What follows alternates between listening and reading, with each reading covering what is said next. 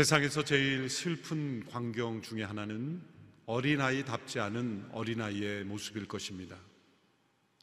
성인이 되었지만 내면에 아직 성숙이 이루어지지 않아서 어린아이의 모습이 있는 것을 가리켜 성인 아이, adult child라고 부릅니다. 그런데 이 성인 아이의 모습을 가진 이들의 어린 시절을 되돌아가 보면 어린 아이가 아니라 그 당시에는 애 어른으로서 살아왔을 가능성이 매우 높습니다. 어린아이를 애 어른이라고 부를 때는 두 가지 의미가 있습니다. 첫째는 진짜 성숙한 케이스죠. 비록 어린 나이지만 정서적으로 책임감 있는 성숙을 이루어서 어른보다도 더 성숙한 아이가 분명히 있습니다. 그러나 또 다른 경우는 착한 아이 컴플렉스라고 부르는 현상에 빠져 있는 경우입니다. 이것은 진짜 성숙한 것이 아니라 성숙한 척 하는 것이고 겉으로만 착하여서 실제로 착한 척 함으로써 무엇인가를 얻어내려 하는 것입니다. 관심과 사랑을 얻어내려 하고 또 내가 버림받을까봐 두려워 그렇게 행동하는 것입니다. 그래서 자신의 감정, 자신의 욕구를 그대로 표현하지 못하고 다른 사람의 시선, 다른 사람의 행동을 따라서 행동하게 되는 현상입니다. 이러한 모습은 매우 바람직하지 못한 성장을 가져오게 됩니다. 진짜 어린아이다운 모습은 어른들이 볼 때는 미성숙하고 또 다루기 힘든 모습일 것입니다. 그러나 그런 모습을 지나오아야 우리가 성인이 됐을 때 온전한 성숙을 이룰 수가 있는 것입니다. 왜냐하면 사람은 하루아침에 성숙이 이루어지지 않기 때문입니다. 본문에서 예수님께서 한 아이를 팔로 껴안으시고 제자들 가운데 세우셨습니다. 예수님께서 제자들 가운데 세우신 이 한 어린 아이도 다루기 힘든 아이였을 겁니다. 팔로 껴안으셨다는 이 말씀을 보면 사랑스럽고 예뻐서 예수님이 안으셨다고 볼 수도 있지만 팔로 껴안고 있어야만 움직이지 않는 그렇게 다루기 힘든 아이였을 수도 있습니다.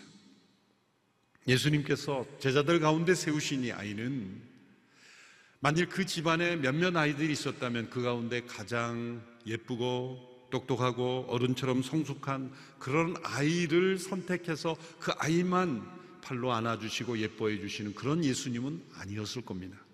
도리어 그 가운데서 가장 달갑지 않아 보이는 행동이 진짜 어린아이 다운 한 아이. 다른 어른들이 볼 때는 저 아이가 우리의 모임을 방해한다고 여기는 그러한 아이를 예수님께서 택하셔서 안아주시며 제자들 가운데 세우셨을 가능성이 더 높습니다. 이 아이는 베드로의 아이였을 것으로 추정할 수 있습니다. 힘든 아이였기 때문에 그 아버지가 베드로이다 이렇게 추정하는 것이 아니라 33절에 보면 이 일이 가버나움에 있는 집안에 계실 때 일어났다고 말씀하시기 때문입니다. 한글 성경에서는 그냥 가버나움에 있는 집이라고 되어 있지만 헬라어 성경에서는 정관사 바로 그 집, 가버나움에 있는 바로 그 집에서라고 되어 있습니다. 이것은 무엇인가를 가리키는 것이죠. 그것은 가버나움에 있는 베드로의 집을 가리키는 것입니다. 오늘날에도 성지순례를 가보면 이 가버나움 지역에 꼭 들리는 집이 있는데 베드로의 집입니다. 가보시면 집이 큽니다. 아마 업으로서 또 경제적으로도 당시에는 여유가 있는 가정이었다고 생각이 됩니다. 그래서 이 베드로의 집에 제자들과 예수님이 모일 수가 있었던 것이고 또 가버나움에 있을 때는 예수님 제자들의 캠프의 역할을 하였던 것입니다. 예수님께서 이 베드로의 집에서 제자들과 함께 만나실 때 세우신 이 아이, 이 아이는 어른다운 어린아이가 아니라 어린이다운, 어린아이다운 어린이였습니다. 어린 나이에도 이렇게 어른처럼 성숙할 수 있다는 것을 보여주시는 것이 아니라 그저 어린 아이다운 모습, 철없고 또 다루기 힘든 그 어린아이다운 그 모습 자체를 세우시면서 제자들에게 교훈을 주신 겁니다. 오늘 본문 37절의 말씀을 함께 읽겠습니다. 시작. 누구든지 내 이름으로 이런 어린아이 하나를 영접하는 사람은 나를 영접하는 것이고 누구든지 나를 영접하는 사람은 나를 영접하는 것이 아니라 나를 보내신 분을 영접하는 것이다. 우리가 많이 들었던 말씀입니다. 이 말씀은 피상적으로 생각하면 어린아이가 아직 철이 들지 않아도 소중하고 사랑스러운 존재니까 잘 품어줘야 한다라는 교훈으로만 생각하기 쉽습니다. 물론 어린아이는 사회의 가장 연약한 계층입니다. 그래서 예수님께서 마태복음에서도 지극히 작은 자에게 한 것이 곧 나에게 한 것이다 이렇게 지극히 작은 자를 자신과 동일시하시는 말씀이 있는 것과 마찬가지로 사회적으로 돌봄이 주어지지 않으면 어려울 수 있는 어린아이를 잘 영접해라 라는 교훈으로도 해석할 수 있습니다. 그러나 예수님께서 주신 이 말씀은 보다 더 깊은 진리를 품고 있습니다. 아직 성숙하지 않은 어린아이 다운 어린아이를 통해서 예수님은 자신을 나타내셨고 또한 하나님을 나타내셨기 때문입니다. 예수님은 이 말씀 속에 자신과 어린아이를 동일시합니다. 내 이름으로 이런 어린아이 하나를 영접하는 사람은 나를 영접하는 것이요. 또 나를 영접하는 사람은 아버지 하나님, 나를 보내신 분을 영접하는 것이다. 자신을 보내신 하나님을 어린아이와 동일시 하신 것입니다. 이것은 이 어린아이 다음 속에 하늘나라의 본질, 하나님 나라, 천국의 본질이 나타나 있다는 말씀입니다. 특별히 이 말씀을 해석하려면 내 이름으로라는 이 단어를 해석해야 합니다. 누구든지 내 이름으로 이런 어린아이를 영접하는 사람은 나를 영접하는 것이라 말씀하셨기 때문입니다. 예수님을 영접하는 것이 왜 예수님을 보내신 하나님을 영접하는 것입니까? 예수님 안에 하나님의 본질이 있기 때문이죠. 그러면 어린아이를 영접하는 것이 예수님을 영접하는 것이라면 어린아이 안에 예수님의 본질이 있다는 거죠. 그래서 내 이름으로라는 이 단어의 의미를 두 가지로 풀었으면 이런 단어로 설명이 됩니다. 나를 나타내는 자로서 혹은 나와 같은 자로라고 번역이 될 수 있습니다. 예수님은 어린 아이 다움 속에 예수님, 곧 그분을 보내신 하나님의 본질, 그리고 그분이 다스리시는 하늘나라의 본질이 나타난다라고 말씀한 거죠. 그리고 그 아이는 어른이 볼 때는 아직 다루기 힘든 천진난만한 그런 어린아이 다운 모습 속에 바로 그런 모습이 있다는 거죠. 어떤 면에서 이 어린아이 다움 속에 하나님의 본질이 나타나고 그리고 그분이 통치하시는 하늘나라의 본질이 나타나는 것일까?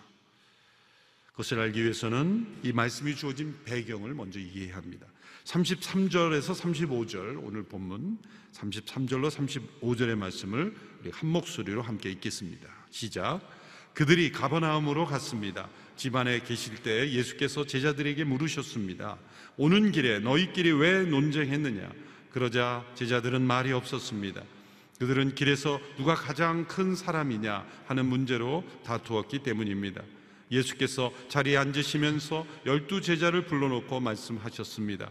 누구든지 첫째가 되려면 모든 사람의 꼴찌가 되어야 하고 모든 사람을 섬기는 종이 되어야 한다. 제자들은 복음서에서 보면 이러한 다툼이 여러 번 있었습니다. 오늘 본문에서는 길을 가면서도 서로 다투었다고 했습니다. 예수님이 십자가에 못 박히시기 이전에도 누가 큰 자냐 다투었습니다. 야고보와 요한은 어머니를 통해 예수님의 좌우편에 앉게 해달라 부탁하기도 했습니다. 예수님 가장 가까이 있었던 열두 제자들의 구성원을 보면 그들이 다툴 수밖에 없는 관계였다는 것이 나타납니다. 대표적으로 보면 마테라는 제자는 직업이 세리였습니다. 세리는 유대 사회에서 매국노로 취급됐던 사람들이었습니다. 그러나 이런 세리와 같은 사람을 잡아들여야 되고 폭력을 행사해서라도 이 사회에서 제거해야 된다라고 나선 사람들 그런 애국심을 가지고 나섰던 사람들이 열심당원이죠. 그 열심당원 중에서 예수님의 제자가 된 시몬이라는 사람이 있었습니다. 생각해 보시면 예수님이 열두 제자, 자, 이제 두세 사람이 함께 기도한다라고 짝을 지어주셨는데 마태와 시몬이 한 기도 모임이 됐다는 것. 그 두 사람이 함께 한 순에서 만났다고 생각해 보십시오. 자신의 속마음을 털어놓을 수 있을까? 나는 당신을 이 사회에서 제거하는 게 목적이라고 얘기할 수 있을까? 그 보이지 않는 긴장이 제자들 가운데 있었습니다. 또 예수님의 직업은 목수였지만 베드로를 비롯한 여러 핵심 제자들은 어부였습니다. 목수와 어부 전혀 다른 직업 속에 그들의 삶의 방식과 습관 또한 달랐을 겁니다. 이러한 문화적, 사회적 차이는 때로는 누가 더 큰 자인가? 라는 다툼으로 번집니다. 지배욕입니다. 사람들의 마음속에 있는 지배욕. 이것은 언제 시작이 된 겁니까? 사단이 아담과 하와를 유혹하여 하나님처럼 되라고 유혹했을 때 인간의 마음속에는 지배욕이 일어난 겁니다. 이미 인간은 세상을 다스릴 수 있는 권세가 있었습니다. 하나님 한 분 외에는 모든 것은 인간에게 맡기셨습니다. 만물의 영장으로 하나님의 대리 통치자로 인간이 이름을 부여하면 이름이 되었습니다. 하나님은 자연 만물을 다스릴 수 있는 권세를 인간에게 주셨습니다. 그래서 하나님의 형상대로 지으신 거죠. 단 하나님 아래서 하나님의 다스림 아래서 인간에게 주어진 그 통치의 능력은 발휘될 수 있었습니다. 그러나 단 하나 넘어서지 않아야 될 하나님의 주권, 하나님처럼 되기를 원할 때 인간에 주어진 모든 대리 통치 능력은 지배 욕구가 된 겁니다. 권력의 욕구가 된 겁니다. 자신을 위한 탐욕으로 뒤바뀌어 버린 겁니다. 하나님 그분에 대한 주권만 인정했다면 하나님 맡기신 모든 만물에 대한 통치의 능력으로 하나님의 뜻을 행할 수 있었을 텐데 하나님의 주권을 넘보는 순간 모든 것이 다 망가져 버렸고 인간 안에 있던 통치의 능력은 잘못 사용되는 지배 욕구로 권력 욕구로 뒤바뀌어 버렸던 것입니다. 이것이 모든 인간 관계에 스며 있고 가정에도 부모와 자녀 간에도 우리가 만나는 사회에도 다 스며들어 있습니다. 그래서 이 제자들 가운데도 이러한 서로 지배 욕구 가운데 서로 다투고 누가 더 큰 자냐 이것이 이들의 가장 큰 관심이 되었던 것입니다. 마태복음에서 동일한 사건으로 다투고 있는 제자들에게 예수님께서 이러한 말씀을 주셨습니다. 18장 마태복음 18장 4절의 말씀 같이 한 목소리로 함께 읽겠습니다. 시작.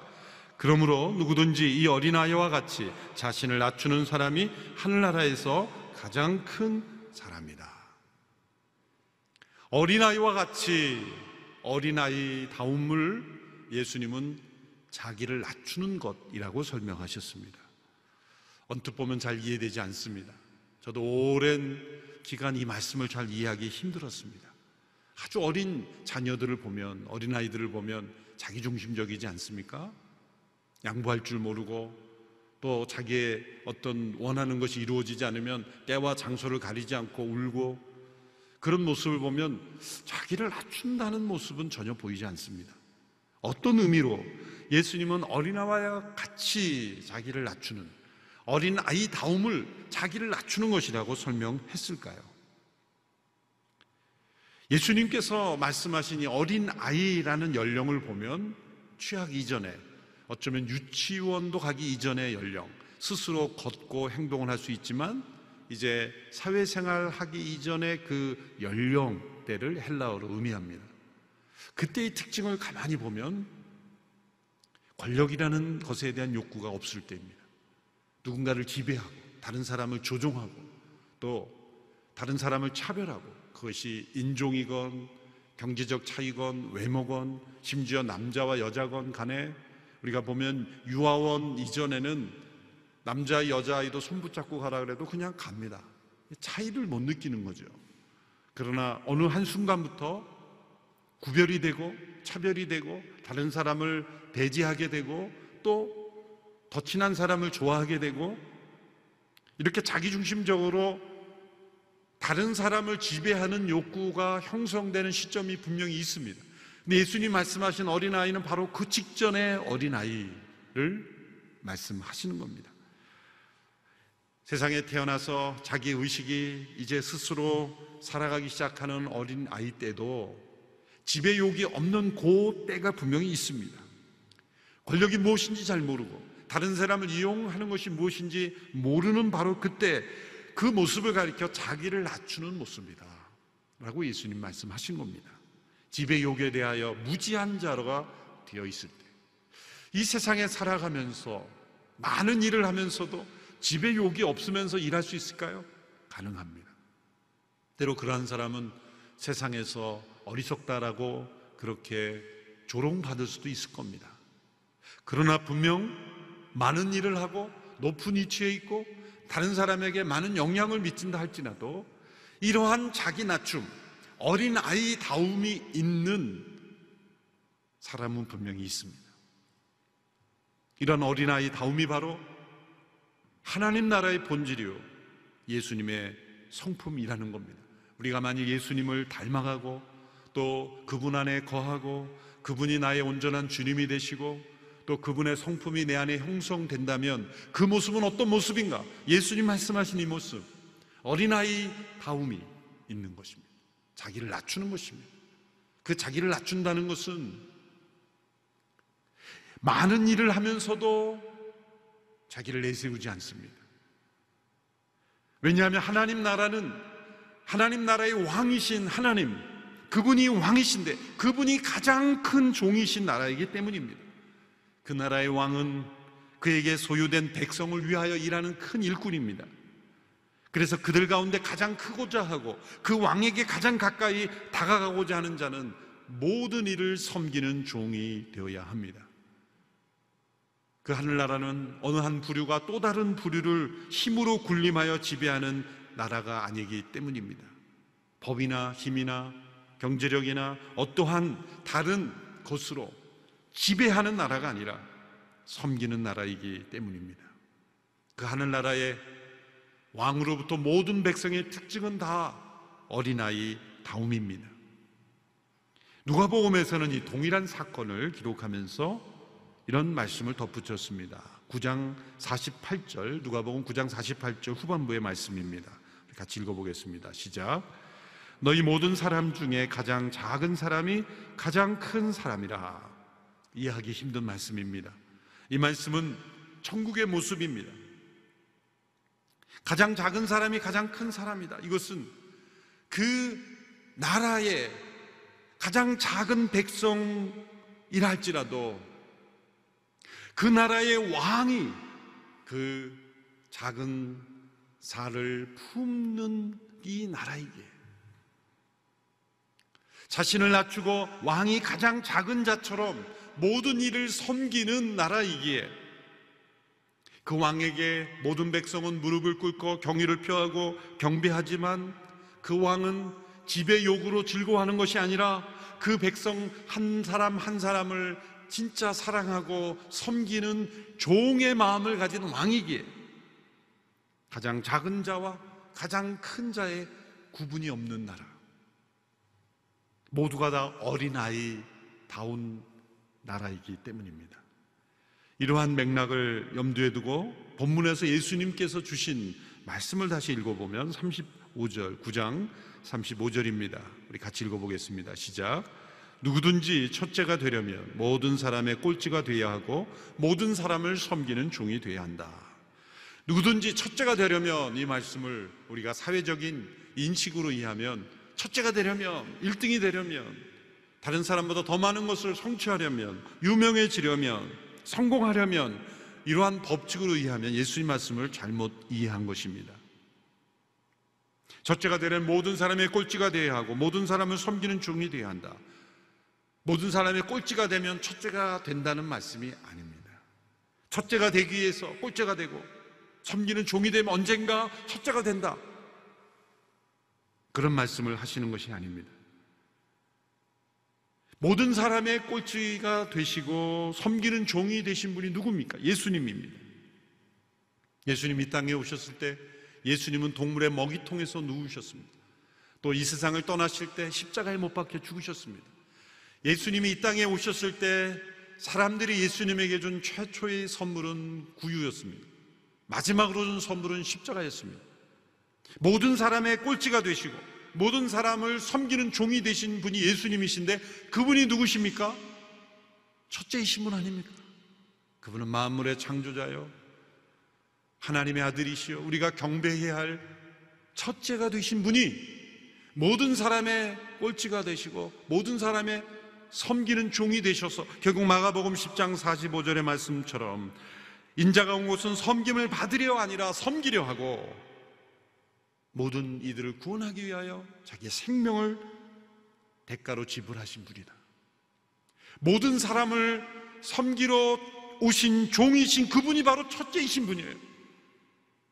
그래서 하늘의 영광을 버리고 자기를 낮추시고 죽기까지 섬기신 까닭은 그분의 어린아이 다움이었기 때문입니다. 그분을 보내신 이도 어린아이 다우신 분이었기 때문입니다. 하나님께 대하여 어린아이답다라는 말을 쓰는 게 합당하지 않은 것처럼 보일 수 있지만 자기 아들을 아끼지 아니하시고 내어주신 그 사랑을 우리가 어떻게 이해할 수 있겠습니까? 그 순수한 사랑, 절대적인 사랑, 아무것도 바라지 않고 그냥 사랑과 헌신 그 자체로 기뻐하시는 그분의 사랑을 세상은 이해할 수 없습니다. 세상은 어리석어 보입니다. 자기의 이해 득실을 따지지 않는 사람, 용서하기를 기뻐하는 사람, 그것은 우리 하나님이 세상을 지배하시는 분이 아니라 섬김으로 통치하시는 분이라는 걸 보여주는 겁니다. 하나님 나라의 통치 원리는 지배가 아닙니다. 굴림이 아닙니다. 섬김과 사랑입니다. 어린아이 다움입니다. 하나님은 우리를 지배하심으로 즐기시는 분이 아닙니다. 우리를 섬기시기를 즐기시는 분입니다. 만물을 통치하시는, 만물을 창조하시고 영광받아 마땅한 첫째이신 분이 모든 사람을 섬기는 꼴째와 같이 우리를 섬기고 계세요. 세상에 군림하는 왕은 지시하고 통치하는 것으로 쉽습니다. 그러나 우리 하나님, 왕이신 하나님은 우리 한 사람 한 사람이 발걸음을 그 앞에 쓰레기를 치워주시고 걸림돌을 치워주시고 또 뒤에 잘못해가지고 실수한 일을 뒤처리 하시고 이게 종이 아니고 뭡니까? 하나님께서 우리를 보살피시다가 가끔 우리 부모가 자녀를 막 섬기다가 그런 마음이 들죠. 내가 너 종이냐? 종입니다. 우리가 서로를 섬길 때 내가 너 종이냐? 그런 마음이 들면 사단의 음성이에요. 종입니다. 첫째가 되기 위하여 종이 되는 것이 아니라 우리 하나님의 본질이 만물의 첫째이신 그분이 모든 사람의 꼴찌가 되시고 모든 사람을 섬기는 종이 되신 나라가 하나님 나라이기 때문에 누구든지 그 나라에 들어가려면 어린아이와 같이 되어야 한다라는 말씀을 하신 겁니다. 왜? 그 나라는 왕으로부터 모든 백성이 어린아이 다움의 특징을 가지고 있기 때문입니다. 이 말씀을 듣고 아 나는 하나님 나라 갑자기 가고 싶어지지 않으네요 라고 생각될지 모르지만 이 어린아이 다음을 통해 누리는 천국의 기쁨을 우리가 경험해 보지 못해서 그렇습니다 조지 맥도날드라는 분이 어린아이 다움에 관해서 이런 통찰력 있는 글을 남겼습니다 어린아이 다움은 사람 다움의 가장 심오한 핵심이다 여러분 이 한 문장을 보면 우리의 인생의 가장 행복 행복을 경험하는 순간 어린아이 다 와질 때예요. 어린아이들은 많은 소유가 없어도 기뻐합니다. 작은 인형 하나를 가지고도 행복하게 놀죠. 이런 공간에 어른들은 뭔가 봐야 되고 뭔가 있어야 즐겁다고 하지만 어린아이들은 그저 의자 밑에 들어가고 뛰어다니고 그저 보는 것만으로도 웃으며 어린아이답게 웃을 수가 있는 거예요. 우리가 어느 가정에 할아버지 할머니에게 손자 손녀가 생기면 그때부터 다시 웃잖아요. 어린아이를 보면서 배우는 거예요. 우리는 어린아이를 보면서 인생을 배우고 어린아이들을 보면서 어린아이 다움을 다시 배워가야 하는 겁니다. 행복을 잃어버린 까닭은 어리다, 아이다움을 잃어버렸기 때문입니다. 그 다음에 이렇게 됩니다. 사람이 갖고 있는 하나님의 마음이다. 우리 주님은 영원히 어린아이 다우신 분이다. divinely childlike. 영원히 신성을 가지신 그분은 어린아이 다우신 분이다. 어린아이 다움은 하나님의 본질에 속한다. 이것은 우리가 생각하는 어린아이의 미성숙함, 자기중심적인 면이 아니라 기배하려는 욕구가 없는 모습, 바로 그 순수한 모습, 그것이 하나님의 본질이라는 거죠. 하나님께서 이렇게 어린아이처럼 모든 아이를, 모든 이들을 섬기는 종이 되셨다면 우리는 어떻게 하나님께 나아가야 합니까? 예수님께서 말씀하신 대로 내 이름으로 어린아이를 영접하면 나를 영접하는 것이요 하나님을 영접하는 것이라 영접이라는 단어를 사용하셨습니다. 예수님의 이름으로 어린아이를 영접하라. 그것은 어린아이가 연약하기 때문에 돌보라, 도와주라 그런 차원으로만 해석할 수 없는 이유가 바로 여기에 있습니다. 영접이라는 단어를 썼기 때문입니다. 우리가 예수님을 영접했다 그러죠. 내 마음에. 그건 뭡니까? 예수님을 도와주는 겁니까? 예수님을 영접이라고 할 때는 예수님이 나의 주요, 나의 머리요, 나의 구세의 주로 받아들이는 것, 그것은 그분의 통치를 받아들인다는 겁니다. 그러니까 어린아이를 받아들인, 어린아이를 영접한다는 것은 그 어린아이 다움이 내 안에 나의 성품과 본질이 되고 나의 삶의 원리가 되도록 받아들이라는 겁니다. 내 안에 상실한 어린아이 다움. 죄로 말미암아 깨어진 어린아이 다움이 내 안에 예수님의 이름으로 내 안에 다시 회복되게 하라는 것입니다. 예수님을 믿는다는 건 무엇입니까? 예수님을 믿고 성숙한다는 건 무엇입니까? 바로 예수님처럼 어린아이 다움을 회복하는 것입니다. 하나님의 성품인 이 어린아이 다움을 회복하는 것입니다. 세상이 얼마나 험악한 줄 알고 그런 말씀을 하십니까? 그럴 수 있습니다. 그러나 예수님의 이름으로 어린아이 다움이 우리 안에 영접되고 그것이 성령 안에서 회복된다면 이 땅에서는 무시당하고 이 땅에서는 사람들로부터 외면당할 수 있지만 그 영혼 안에는 천국의 기쁨과 능력이 분명히 있습니다. 그리고 그 사람이 만나는 사람 또 그 사람이 살아가는 모든 주변은 다 천국이 되는 것입니다. 고통 속에서도 하나님 앞에 담대히 나아가 어린아이처럼 울부짖을 수 있습니다.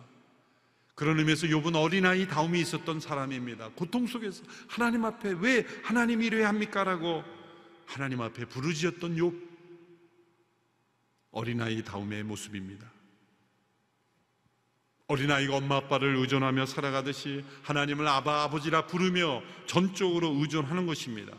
예수님께서 어린아이처럼 아버지의 뜻에 온전히 순종하였던 것처럼 하나님 앞에 순종하는 것입니다. 우리가 하나님의 나라를 경험하지 못한 가장 큰 이유는 무엇입니까? 어린아이 다움을 잃어버렸을 때 그것은 애 어른처럼 살아가는 거예요. 하나님 앞에. 어린아이 다움을 잃어버리고. 애 어른이 어떤 모습입니까? 만일 어떤 부모가 자녀에게 선물을 주었는데 자녀가 이렇게 말한다고 생각해 보세요. 부모님, 저희가 이제 이것을 받을 자격이 있는지 모르겠습니다. 심히 부담이 됩니다. 받아야 되는지 모르겠습니다. 이것을 받고 제가 나중에 확실하게 보상해 드리겠습니다. 이런 말을 자녀가 한다 그러면 얼마나 끔찍할까요? 부모가 자녀에게 선물을 줄 때 어린아이 다오면 그저 기뻐하는 거예요. 때로는 감사합니다. 그것도 잃어버리고 그냥 기뻐하는 것. 하나님께서 우리를 어린아이 다움으로 보실 때 바로 그러한 모습을 보는 거예요. 또 어려운 일 있으면 달려와서 엄마 아빠 해달라고 매달리는 것, 그게 어린아이 다움이에요. 부모를 넘어서려고 하지 않는 겁니다. 우리가 애어른으로 하나님 앞에 나갈 때 자신의 지식과 경험과 재물과 자기 자신의 생각을 의존하여 살아가는 것, 그게 어른으로 하나님 앞에 서려고 하는 것입니다. 어린아이다움. 그것은 예수님께서 나를 보내신 아버지, 그분의 뜻에 언제나 귀를 기울이고 자신의 뜻이 아닌 아버지의 뜻대로 그리고 아버지께서 주시는 사랑 속에 날마다 거하면서 어린아이 다움을 예수님은 지키셨어요. 그래서 첫째이신 그분이 모든 사람의 꼴찌가 되시고 모든 사람을 섬기는 종으로 이 땅에 하나님의 나라를 보여주셨습니다. 그리고 우리를 그 나라로 초대하셨습니다. 그래서 누구든지 어린아이와 같이 되지 않으면 천국에 들어갈 수 없다고 말씀하셨고 어린아이와 같이 자기를 낮추는 자가 천국에서 큰 자라고 말씀하셨고 그리고 누구든지 첫째가 되려면 그것은 첫째이신 예수님께 가까이 가려면 첫째이신 그 하나님의 나라에 합당한 자가 되려면 예수님처럼 모든 사람을 섬기는 종이 되어야 된다. 왜냐하면 그 나라는 왕이 가장 큰 종이기 때문입니다. 그리고 그것을 기뻐하는 나라이기 때문입니다. 이 나라로 초대를 받은 우리들 안에 예수님의 이름으로 내 안에 어리 아이다움이 회복되어야 합니다. 우리가 함께 이 주일을 지날 때 주님 내 안에 예수님의 이름으로 그 권능으로 내 안에 성령 안에서 어린아이다움이 회복되게 하옵소서. 그렇게 기도하는 주일이 되기를 축원합니다. 기도하겠습니다. 하나님 아버지, 우리가 잃어버린 이 어린아이 다움, 우리가 전국에 들어갈 때 있어야 할 이 모습, 또한 전국을 이 땅에서 누릴 때 있어야 될 이 모습이 예수님의 이름으로 형성되고 그리고 어린아이 다움이 통해서 우리 하나님의 자녀다운 자녀, 하나님의 나라의 백성으로 살아가는 자녀가 되게 하옵소서. 예수님의 이름으로 기도하옵나이다. 아멘.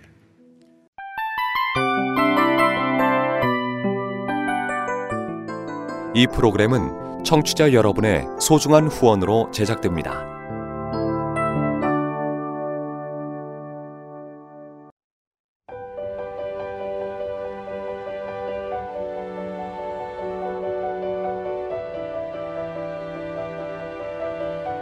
세상에는 수많은 교회들이 있지만 더 깊이 있는 말씀 강해를 찾기 위해 크기로만 교회를 선정하지 않습니다. 보다 좋은 영적 콘텐츠를 더 많이 나누기 위해 방송비를 받지 않습니다. 1년 365일 복음만 전하고 싶어서 우리는 광고를 하지 않습니다. 온누리의 복음을 땅끝까지 CGN TV와 함께 땅끝 성교사가 되주세요